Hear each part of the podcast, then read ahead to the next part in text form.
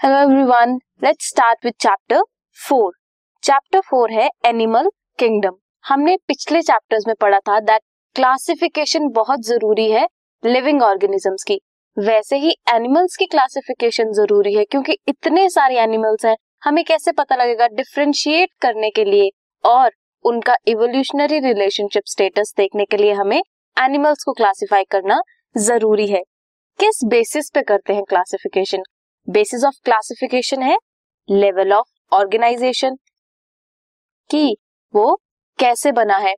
Cellular है tissue level है organs है ऑर्गन सिस्टम है, कैसे वो एनिमल बना है? बॉडी की सिमेट्री देखेंगे कि अगर हम उसे सेंट्रल एक्सिस से काटते हैं, किसी भी हाफ़ में काटते हैं तो वो इक्वली कटेगा, या फिर किसी एक प्लेन में इक्वली कटेगा, या फिर कोई भी पार्ट उसका इक्वल नहीं होगा। नेचर ऑफ़ सिलोम देखते हैं।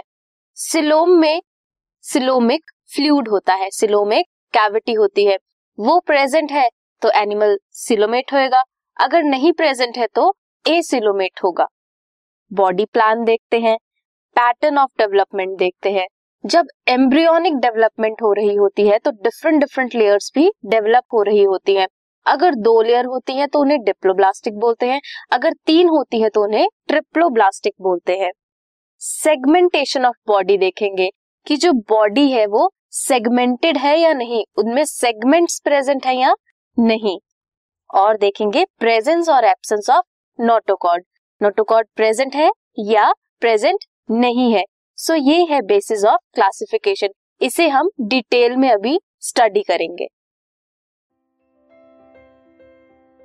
This podcast is brought you by Hubhopper शिक्षा अभियान अगर आपको ये पॉडकास्ट पसंद आया तो प्लीज़ लाइक शेयर और सब्सक्राइब करें और वीडियो क्लासेस के लिए शिक्षा अभियान के यूट्यूब चैनल पर जाएँ।